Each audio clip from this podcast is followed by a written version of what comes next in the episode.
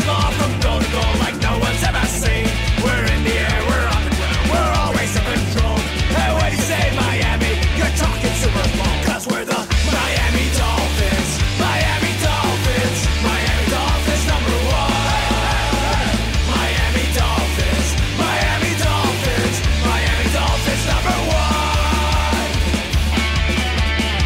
Hello, hello, hello, Miami Dolphin fans, and welcome to the same old Dolphin Show, part of the DolphinsTalk.com podcast network. I'm Josh Katzker. With me today and every day is my brother from the exact same mother, Aaron the Brain. Aaron, say hello to the people. Hello to the people. Well, Brain, the Miami Dolphins are 0 6. They lost to the Buffalo Bills 31 to 21 in Buffalo. And quite frankly, when the Dolphins signed Ryan Fitzpatrick this offseason, and we knew that the tank was going to be on, the thing that you sort of hoped for was this kind of football game, where for a good chunk of the game, the Dolphins looked like a competent football team. They were able to make some plays on offense, they were able to make some plays on defense, and then ultimately at the end of the day, they fell short. And that's exactly what happened here. The Dolphins played pretty well. I would say pretty much up until the end of that first drive in the third quarter, where the Dolphins basically did it, had a 10 minute drive to start the second half, drove all the way down the field, and then including a fake field goal to run for a yard on fourth and one before Ryan Fitzpatrick throws an interception at the one yard line. And basically from that point on, it was the Bills game to win because at that point the Bills sort of took over offensively and the Dolphins ineptitude sort of shone through. The Dolphins added a touchdown late but were unable to record, re- recover the onside kick. Actually, incredibly, they gave up a touchdown on the onside kick, which is not a play that you see a whole lot of, but um, Micah Hyde recovered the onside kick and took it all the way to the house for a touchdown. So the Dolphins end up falling to the Bills 31 to 21. They find themselves at 0 and 6. That's 6 down, 10 more to go. We are 37.25% of the way there. Wow. That's amazing. That's good math. Yeah. The Dolphins We're right there. And for a for a moment this afternoon, it seemed like maybe the Dolphins would be the only winless team left in the NFL, but the Cincinnati Bengals, after taking a, a sec a second half lead over the Jacksonville Jaguars uh, and being right in the thick of things in that game, but then Andy Dalton, Andy Dalton, and the Bengals ended up falling short in their game. So the Dolphins and Bengals remain the two winless teams in the NFL. The Bengals, I believe, are 0 7, uh, as they have not yet had their bye week. Dolphins, of course, at 0 6. But it's okay. Here we are. And, uh, you know, we're, we're looking forward. I guess we'll talk about Tua because, I mean, I guess you, you sort of have to, especially, you know, in light of his injury this weekend. It wasn't a serious injury. If, of course, if you're a Dolphin fan and you haven't heard about this by now, I don't know what you're doing. But and and we'll we'll talk a little bit about Tua here shortly. But let's let's stay focused on the game here, Brain. Let's first talk about your positives. Um, I think the biggest positive as you're watching this game as a Miami Dolphin fan is that this was the first time this season that you know, I mean, really, I mean, I guess you could also say the end of that that game against Washington, but this was the first time that for an entire half of football, starting at, you know, coming out of the gates, the Dolphins looked like a competent football team on offense.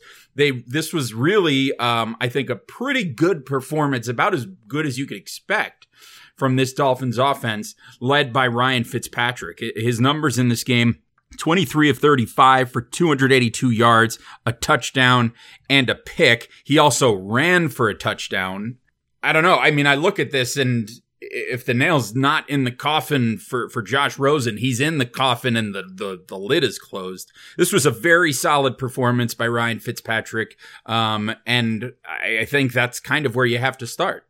Well, yeah, it was, it's not, it shouldn't have been surprising. The team got a spark from Ryan Fitzpatrick. I think this was, that first half of the game was probably the best half of football that the Dolphins have played all year. Um, offensively, you could make. Uh, I mean, you could make an argument for the first half the, against the Cowboys, and then just say, well, look, if we if we don't fumble the ball at the one yard line or or drop a touchdown pass and things like that, uh, there were signs in that Dallas game. But certainly since that Dallas game, uh, this was the best that the Dolphins have looked, and I would say as a whole on both sides of the ball, this was as good as the Dolphins have played all year long. Uh, you can make a case for the game last week and say, well, hey, the defense kept them in it and they had a chance to win it at the end. That's true. Uh, but really that game looked lost until the last two quarters. This was a game where the Dolphins were in it and playing hard and it was a competitive football game really the entire way through. And you can make the argument that the Dolphins outplayed the Bills in this game, but the difference in the game were the two turnovers.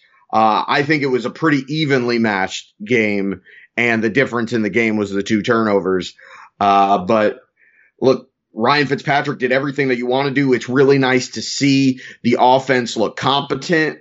It's nice to see uh, what the offense can look like when you are getting decent protection, a solid running game, and uh, a quarterback that's delivering the ball on time. Look, nobody's gonna uh, confuse this Dolphins offense for the greatest show on turf or that Patriots offense from 2007 or whatever, but it's still, it's nice to see some competence. As far as the other side of the ball, there's a lot of work to be done, but they lost this game not because they didn't play well, uh, they lost. Well, I mean, the turnovers are one thing, and it, it, I'll, I'll, I'll kind of touch on that because there's this a suspicious nature of the fact that the the Dolphins seem to turn the ball over or drop balls at the most inopportune times at the most crucial moments of the game, and it's very interesting,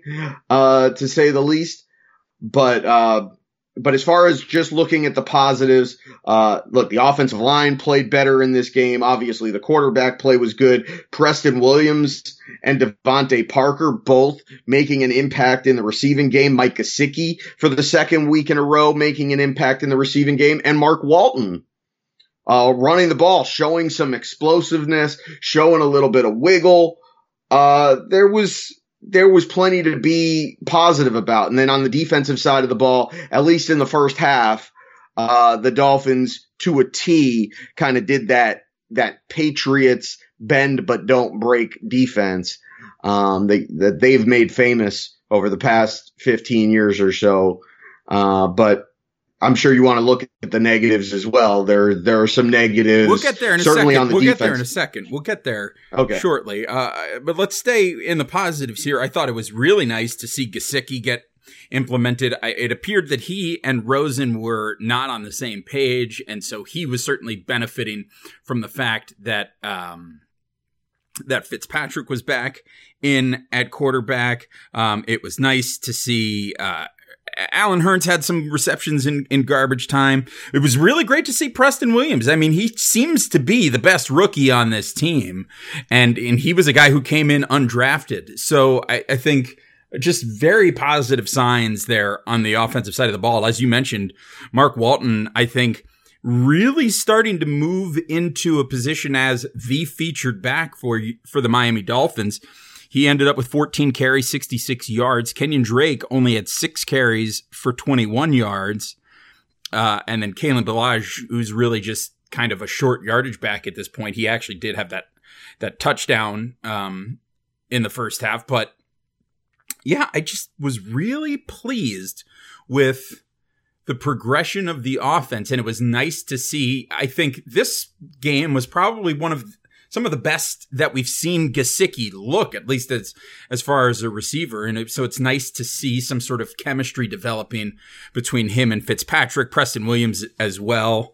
Uh, yeah, just a, a, a solid game all around from the offense, which is kind of refreshing for this team that has struggled for so long. I mean, you know, that, that first touchdown drive for the Dolphins just so impressive. I mean, and, you know, listen, that start of the second half, it was the drive ended with an interception, but that's a 10 minute, 16 play drive. that the Dolphins put together. And obviously, it, it, you know, does it's not good that it didn't end in points, but I think it's a very positive sign moving forward that the Dolphins were able to really compete with a Buffalo Bills team that is certainly not a pushover this season. So I think positive signs all around there on the offensive side of the ball. But as you mentioned, there are some negatives. And I think if we're going to talk about negatives in this game, I think we have to start with Christian Wilkins, who's ejected after the first play from scrimmage for throwing a punch. I, I, it's a negative because obviously you know you don't want to you, you want don't want to have players that are losing their cool to that degree especially right at the beginning of the game. It's certainly a good thing to have fire. It's a good thing to have fight and we know that Christian Wilkins is a big character. He's a guy with a lot of energy. He's a guy that has a lot to give but you got to get it under control and he really ha- he really kind of put his team under the eight ball by getting himself ejected on the first play from scrimmage. You got to get that under control, and I'm sure he's going to hear about it. Um, all things considered, the Dolphins recovered from that pretty well, but that was a that was a pretty big negative in this game. What are some other negatives that you felt in this game? Uh, I just feel like the defensive line in general got really pushed around in this one, especially uh, defending the run.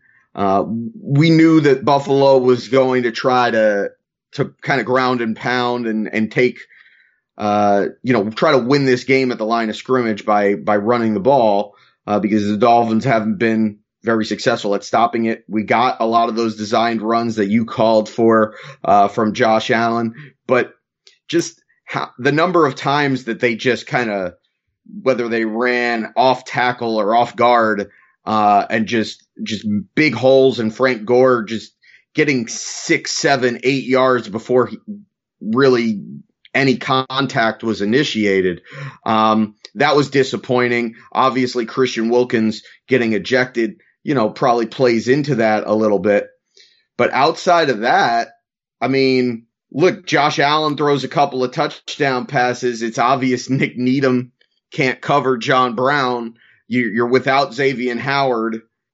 I think this is the second week in a row where you watch this game and you say, well, if Xavier Howard plays in this game, do the Dolphins win? I think last week for sure. This week, I don't know because the turnovers probably mm, still could have been too much to overcome. But if Xavier Howard's playing in this game, I, I don't know that the Bills are getting anything going in the passing game because they really, it was, it was kind of a stagnant passing attack. It was just a couple of big plays here and there, and and then that was that was all it took. Uh, so, I mean, you're you're not expecting a lot out of this secondary when Reshad Jones doesn't play and Xavier Howard doesn't play.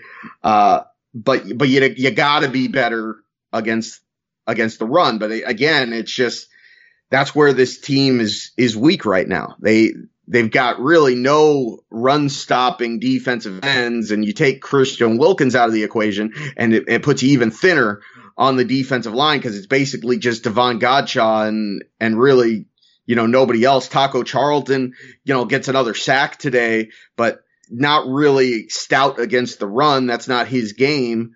So. It, eh, there's not a whole lot to be negative about because those are the positions where you're just kind of overmatched and you just deal with it.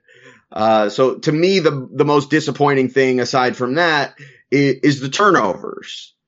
Because uh, you know you get a bad fumble by Preston Williams, a horrible interception by Ryan Fitzpatrick right after a fake punt, and they're just they're bad turnovers in the most crucial moments of the game because it's a it's a spot in the game where the Dolphins could have taken a lead with the as far as the interception and it's a spot in the game where, you know, down, what was it, 17 to 14 at the time, Preston Williams fumbles the ball, and that is the probably the play that wins the game for Buffalo. Granted, Miami still has a chance at the end if they can kick the onside, if they can get the onside kick, but the odds of that happening are are very slim. In the in the flow of the game, that was probably the biggest play of the game. Those are probably the two biggest plays of the game. The interception at the goal line, because that's, that's, you know, first and goal from the three, eh, that should be a touchdown. So you, you're taking seven points off the board there, and then fumbling the ball, what, inside your own 30, and the Bills scoring a touchdown out of that. I mean, that's 14 points right there in a game that, yes, it was decided by 10 points, but it was, it was really decided by three points, and you got a touchdown on an on an onside kick recovery. So, uh, 14 points is huge. The two turnovers are huge. You're not, I guess you don't care as much if it's Fitzpatrick because he's not any part of the long term future, but Preston Williams, he, he may be part of the long term future and he's got to be better than that. Unless, of course, you go conspiracy theory and you say, well, hey, like look at last week's game when the game was on the line. You had a mysteriously bad snap. Mysteriously, Kenyan Drake drops the ball on a two point conversion. Unless they're doing this on purpose, you got to be at least a little bit concerned about the the turnovers and the timing of those turnovers. Uh, yeah, it's a little interesting, but I'm I'm not going to go into these kooky conspiracy theories. I'm not going down that rabbit hole with you. I it's it's crazy. I'm not saying I I'm not saying that's what's happening. I'm just saying, you know, two weeks in a row. you know, let's so not forget you're about not the saying Dallas game. Let's not forget about the Dallas game when we drop a touchdown and we fumble inside the five. I mean, it's you're not saying it's, It's you're not saying it's happening, but you're also not saying it's not happening. I'm not, I'm saying if, like, I'm not saying it's happening, but if, you know, seven, eight, nine, ten years down the line, uh, Kenyan Drake comes out in like an exclusive interview and says that the coaches told him to fumble the ball or drop the ball in a couple of opportune moments, I'm not going to be shocked. Interesting. Interesting. Well, I like I said, I'm I'm not going down that not going down that road with you, but we'll we'll leave it there. If you want to explore that possibility, uh, you want to put connect the dots and read the tea leaves. I, I'll certainly welcome anybody who wants to do that. What else about this game? I here's a sneaky positive that I want to mention. The Dolphins allowed only one sack today, and it happened on a, a trick play where they they pitched the ball to Albert Wilson, who was getting ready to make a pass, and he ended up being tackled for a loss, and they counted that as a sack. But that was the only sack the Dolphins gave up today. Now, uh, certainly Fitzpatrick was under pressure, and he was able to scramble pretty well and get away from it and get out of trouble quite a few times. But you got to prop out the offensive line at least to some extent because, hey, they only gave up the one sack, and you know Fitzpatrick wasn't on the ground the whole day. So that's a sneaky positive out of this game as well. It's one of those things where you, you have to, it, it's one of the reasons that Fitzpatrick is out there because Fitzpatrick is going to make the quick decisions and is also going to understand when he needs to escape and his, and just in general, his escapability. Those are advantages in his game over Josh Rosen. And that's what allows you to evaluate the rest of the offense because Ryan Fitzpatrick didn't get sacked at all in this game, but I can almost guarantee if Josh Rosen is the quarterback, he's getting sacked at least three times. Yeah, it's certainly one of the positives from uh, Ryan Fitzpatrick's point of view. Let me ask you a question. And those are about- drive killers too. Oh, absolutely. Absolutely. Anytime you're tackled for a loss and it sets you back five to seven yards, you lose the down as well. Yeah, it's, uh, it's a bad situation. I want to go back to that opening drive of the second half where the Dolphins go all the way down to the field and have on a fourth and one, Dolphins decide to go for it on fourth. Well, they go for the fake field goal and Matt Haack gets a two yard run to give the Dolphins a first and goal, uh, which eventually leads to the Dolphins giving up, uh, an interception, uh, an incredible interception as as it was by uh, by Buffalo, but Dolphins end up getting no points out of it. What do you make of the decision to go to go for the fake field goal there on fourth down as opposed to just taking the points at the end of that big long drive? In in general, I am a person that believes that you don't chase points. You you take the points that you can get as the game goes on and you don't start chasing points until you have to. Um, so in general, in that situation, I'm a take the points guy, but I thought one, look, the Dolphins don't move the ball very often, and they're not exactly a big play offense, so they're not going to have a lot of opportunities to score a touchdown. And you're talking about essentially a fourth and inches. I thought it was weird that we had to blow a timeout because they wouldn't measure. That was weird. Yeah, that's a really you know. Brian one. Flores is calling for the measurement because he wants to know, he wants to see how far we are. That's a routine coaching move that I've seen in the NFL for as long as I can remember. That when you have a fourth and short, instead of burning a timeout, the coach says, Hey, let's call for a measurement, you know, and let's see how far we are. And it's kind of a, you know, it also gives you kind of a de facto timeout. And the refs refused to give us the measurement, which I thought was very weird. But that said, I think it was a 50 50. I could, you could totally make the argument for going for it. And I think that's one of those 50 50 calls. I think when you're 0 and 5 and, uh, you've got nothing to lose, it, it, you're, the nature is to be more aggressive. So the nature is you, you go for it. And I think the way that they did it I think was kind of brilliant because I think I've got no, one of the reasons that I would kick the field goal in that spot is because I have no faith that on a fourth and inches, we're going to line up and just out physical the other team and get it. I mean, I feel like we go for that just straight up, you know, bring in the jumbo package and we run Kalen Ballage straight ahead. There's no way we're getting it, but they do it in a way where not only is it, you know, do you, are you catching the Bills off guard? But the Bills have to be very careful in that spot because it's fourth in inches. It's not fourth in goal. So they got to be careful. They can't afford to jump off sides, getting too antsy. So they're not going after the punt block. So it's really a brilliant call to go, to go, uh, fake field goal there. And it worked. Uh, so I thought it was a really great call. Um, even if I, even if myself, I would have been more inclined to take the points. And I'm certainly not going to blame Brian Flores for a call that worked. And then on the next play, Ryan Fitzpatrick throws an interception. I mean, you can't right. blame that on the coach. That's Absolutely. all on Fitzpatrick. Sure, and obviously, in hindsight, if honestly, that's the best thing that could have happened in that situation because sure. you're like, that's awesome. We picked up the fourth down. We kind of we we did something that kind of shows that we're growing as a football team. And then on the next play, we we didn't get any points. Yeah, and obviously in hindsight, the Dolphins, if they had kicked the field goal there, those three points would have come in handy later in the game. But obviously, hindsight is twenty twenty, and uh, the Dolphins, of course, didn't go for it, or they they they didn't kick the field goal. They didn't take the points. They ended up throwing the interception and they end up losing the game 31 to 21. So there was Fitzpatrick, uh, there was Fitz magic, but not quite enough.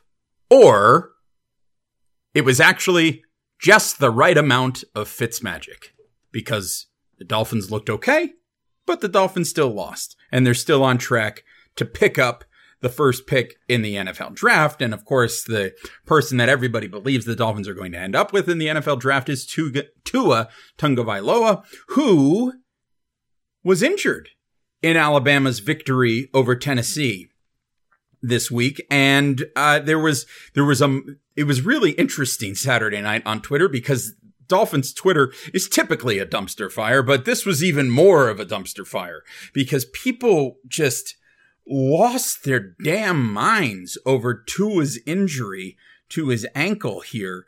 They, you know, suddenly half of the internet was saying, well, that's it. You can't use this draft pick on Tua anymore. He's, he's hurt. There's, you can't do it. He's, uh, injury prone. He's he's prone to injuries, and this is just not a guy that you can take a risk with with the number one pick in the draft. And this is all, mind you, happening before we have any kind of official diagnosis. He he rolls his ankle. The word out of Alabama from Nick Saban is that it was a high ankle sprain. Uh, he's going to miss next week's game, but they expect him to be fully back and ready to go for Alabama's game against LSU in a couple of weeks. And so it appears that there's a major bullet dodged and everything is going to be okay and Tua's going to be fine. But uh, Brain, did you did you see any of this happening on Saturday? Did you get wind of it? And do you feel that somehow Tua is injury prone and not worth the risk? Um, I just saw the replay. Uh, I didn't watch it live. Uh, as far as him being injury prone, no, I, I don't really necessarily buy that. Uh, I, I, I think it would have been more concerning if he had injured the same ankle, but he injured the opposite ankle. If he injures the same ankle, then you're wondering, you know, did it ever fully heal? Is there like a degenerative issue there?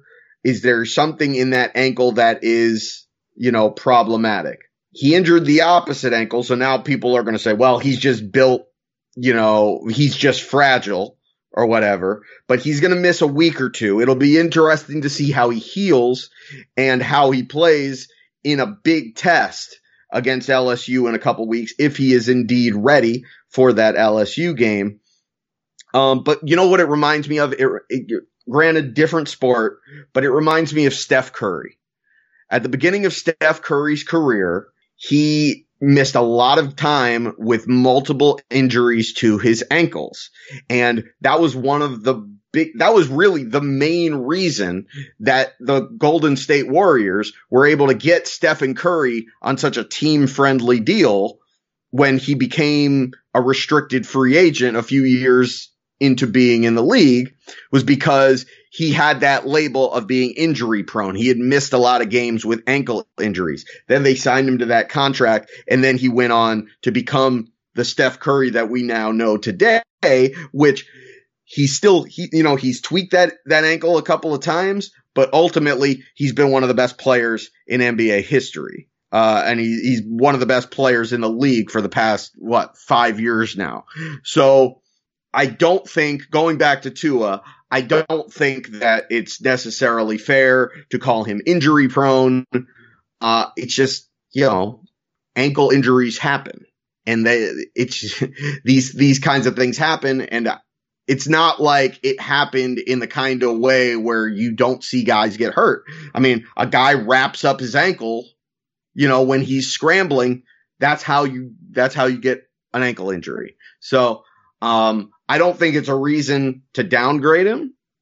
Um, but what I want to see is when he comes back, how he plays when he comes back. Because last year, he did not play particularly well at the end of the season when he had the similar injury to his other ankle.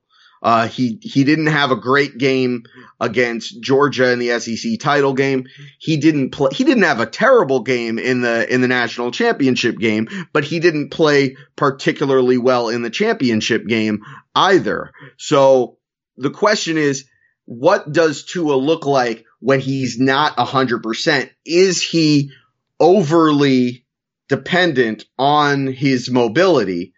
Even though we obviously we see that He's got pocket presence. He gets the ball out quick. He's got pinpoint accuracy and he's got a knowledge for the game and, uh, and all that. But when he's playing at less than 100%, is he able to still play at an effective level?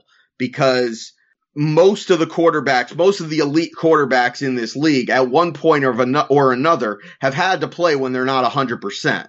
And the best figure out a way to play well in spite of that. And is he able to do that? I don't think it's necessarily something that is like the number one trait or, or even a top three or four trait for, for a quarterback when I'm evaluating them and I'm deciding, you know, when we're deciding, is this the guy that, that is going to be the franchise guy? But it's, it's something to look at. But we will keep an eye on Tua when he comes back because he is going to come back, which is the very positive news for Alabama and, of course, also for the Dolphins. So we'll keep an eye on it. Although one last parting thing on that is you have a lot of people who are Tua critics who say, well, he's just a system guy and, you know, he's got so much talent around him and that's why he looks so good. Well, look at what Alabama's offense looked like when Tua was not in that game it was a little bit of a mess. And it took, you know, thank goodness for them that they were up against a pretty terrible uh, Tennessee team because otherwise that game might not have turned out as well as it did for Alabama. So just, uh, you know, who's a system guy? The guy that Tua replaced, who's now in Oklahoma. Oh, Jalen Hurts. like, yeah, because look at what Jalen Hurts was doing as the quarterback of Alabama, and it really wasn't impressive. And the thing that was holding Alabama back was the fact that they didn't have a great quarterback, and their offense went from mediocre to elite as soon as Tua took over. And now people are talking about Jalen Hurts as a Heisman candidate because he's in Oklahoma playing in that offense. And it's not to take anything away from Jalen Hurts because Jalen Hurts might be good enough to be drafted and might be good enough to be a quarterback in the NFL. But Tua is head and shoulders better than him. And all you've got to do is look at the impact that Tua made on this Alabama team taking over from Jalen Hurts. So, uh, the the argument that Tua is somehow a system guy and that he should be blamed for the talent around him, I think is a really weak argument. I think it's hard to necessarily put too much stock into what he's doing in games against inferior opponents, but when he plays LSU, when he plays Georgia later in the season, if he plays Clemson or whoever, when they go up against an, you know, a really good defense, that's when it's very, it's fair to, that's when you're going to get your best read on the type of quarterback that he is. But I mean, to call him a system guy is just it, it's just it's reaching for something and it's it's being it's it, it's guys that have that are trying to be contrarian is what it is. Yes, it is. And there are a lot of people out there that are just trying to have opposing takes because they're just trying to go against the grain. Uh, we saw on Twitter, there's a prominent anti-tank Twitter account that I'm sure some of you are aware of. And this person was out there today cheering for the Jaguars to defeat the Cincinnati Bengals. And so it's like these people who are somehow trying to find reasons to undermine the idea that Tua is the clear best quarterback in the upcoming class. It should be the number one draft pick. The people who are against that, I, th- I put them sort of in the same camp as these people who are just so vehemently anti-tank that it's like, I don't, I can't even imagine a reason why you would want the team to win three or four games this season. I don't understand what the benefit of that would be long term. I can understand certainly it gives you something to cheer for in the moment. Okay, the team has won. You, winning is great. You, you obviously, you always want your team to win when you're sitting there watching, but when you step back and look at it from the, the wide view and take a big picture view, I just don't understand why you would be actively wanting to cheer for something that is bad for your team and cheering for the Cincinnati Bengals to lose games so that the Dolphins don't end up with the number one pick is such a troll move. It is just absolutely absurd. And it's just, I'm not even going to converse with those kinds of people anymore, uh, that are just clearly doing it because it's a troll. And that is what this, this one character is. I'm not even going to drop his name because it's just not worth it. Um, yeah, that's total waste of time. It's just that's ridiculous. I mean, I understand, you know, rooting for your team to win. I get that. And even if that means, you know, they don't get the number one pick, I get, I can understand somebody that says, look, I root for my team to win every single game. And if that means we don't get the number one pick, that's fine. I don't want us to be the worst team in the league. I understand that, even if I don't agree with it.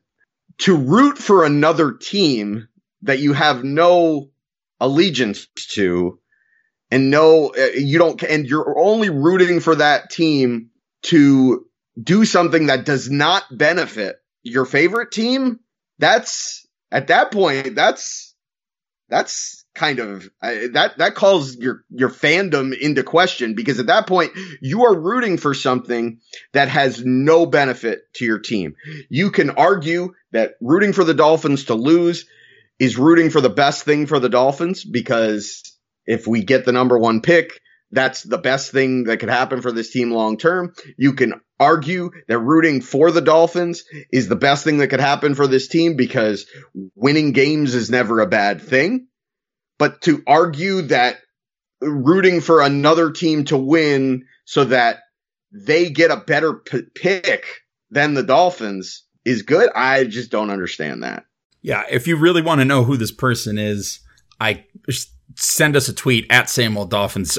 I'll point him out to you, but I just don't understand why you would even bother with it. The guy's a complete waste of space, as far as I'm concerned. Uh, that's going to wrap us up for this episode of the Same Old Dolphins show. We're going to be back a little bit later this week to preview our nationally televised Monday night game against the Pittsburgh Steelers. That's the next game for the Miami Dolphins. Going to be a good one, I think. Hopefully. We'll see. Brain, tell the people where they can find you. Can find me on Twitter at Aaron the Brain. I am, of course, at Amplified to Rock. The show is at Same Old Dolphins. Like our Facebook page at facebook.com slash Same Old Dolphins. Don't forget that every episode of the Same Old Dolphin Show is available on dolphinstalk.com as well. And if you haven't yet, we invite you to please subscribe to the show on Apple Podcasts. Leave us a five star rating. Leave us a positive review. It really helps. It really helps the show. So we hope that you'll all take some time to do that. And the show is also available anywhere you get your podcasts: uh, Spotify, Stitcher, SoundCloud, all over the place. If uh, if there's some place where you get your podcast where we're not currently available, let us know. We'll do what we can to get on that platform. And uh, yeah, so that you can easily access the show. That's going to wrap us up for this one. We'll talk to you again later this week as we get ready to preview a big Monday night game to see if the Dolphins go 0 and 7 or if they somehow manage to notch their first win of the season. Whatever the case is, we will be here on the same old Dolphins show. But in the meantime, take care of yourselves and each other, and we will talk to you again next time. Bye bye, everybody. Go Dolphins!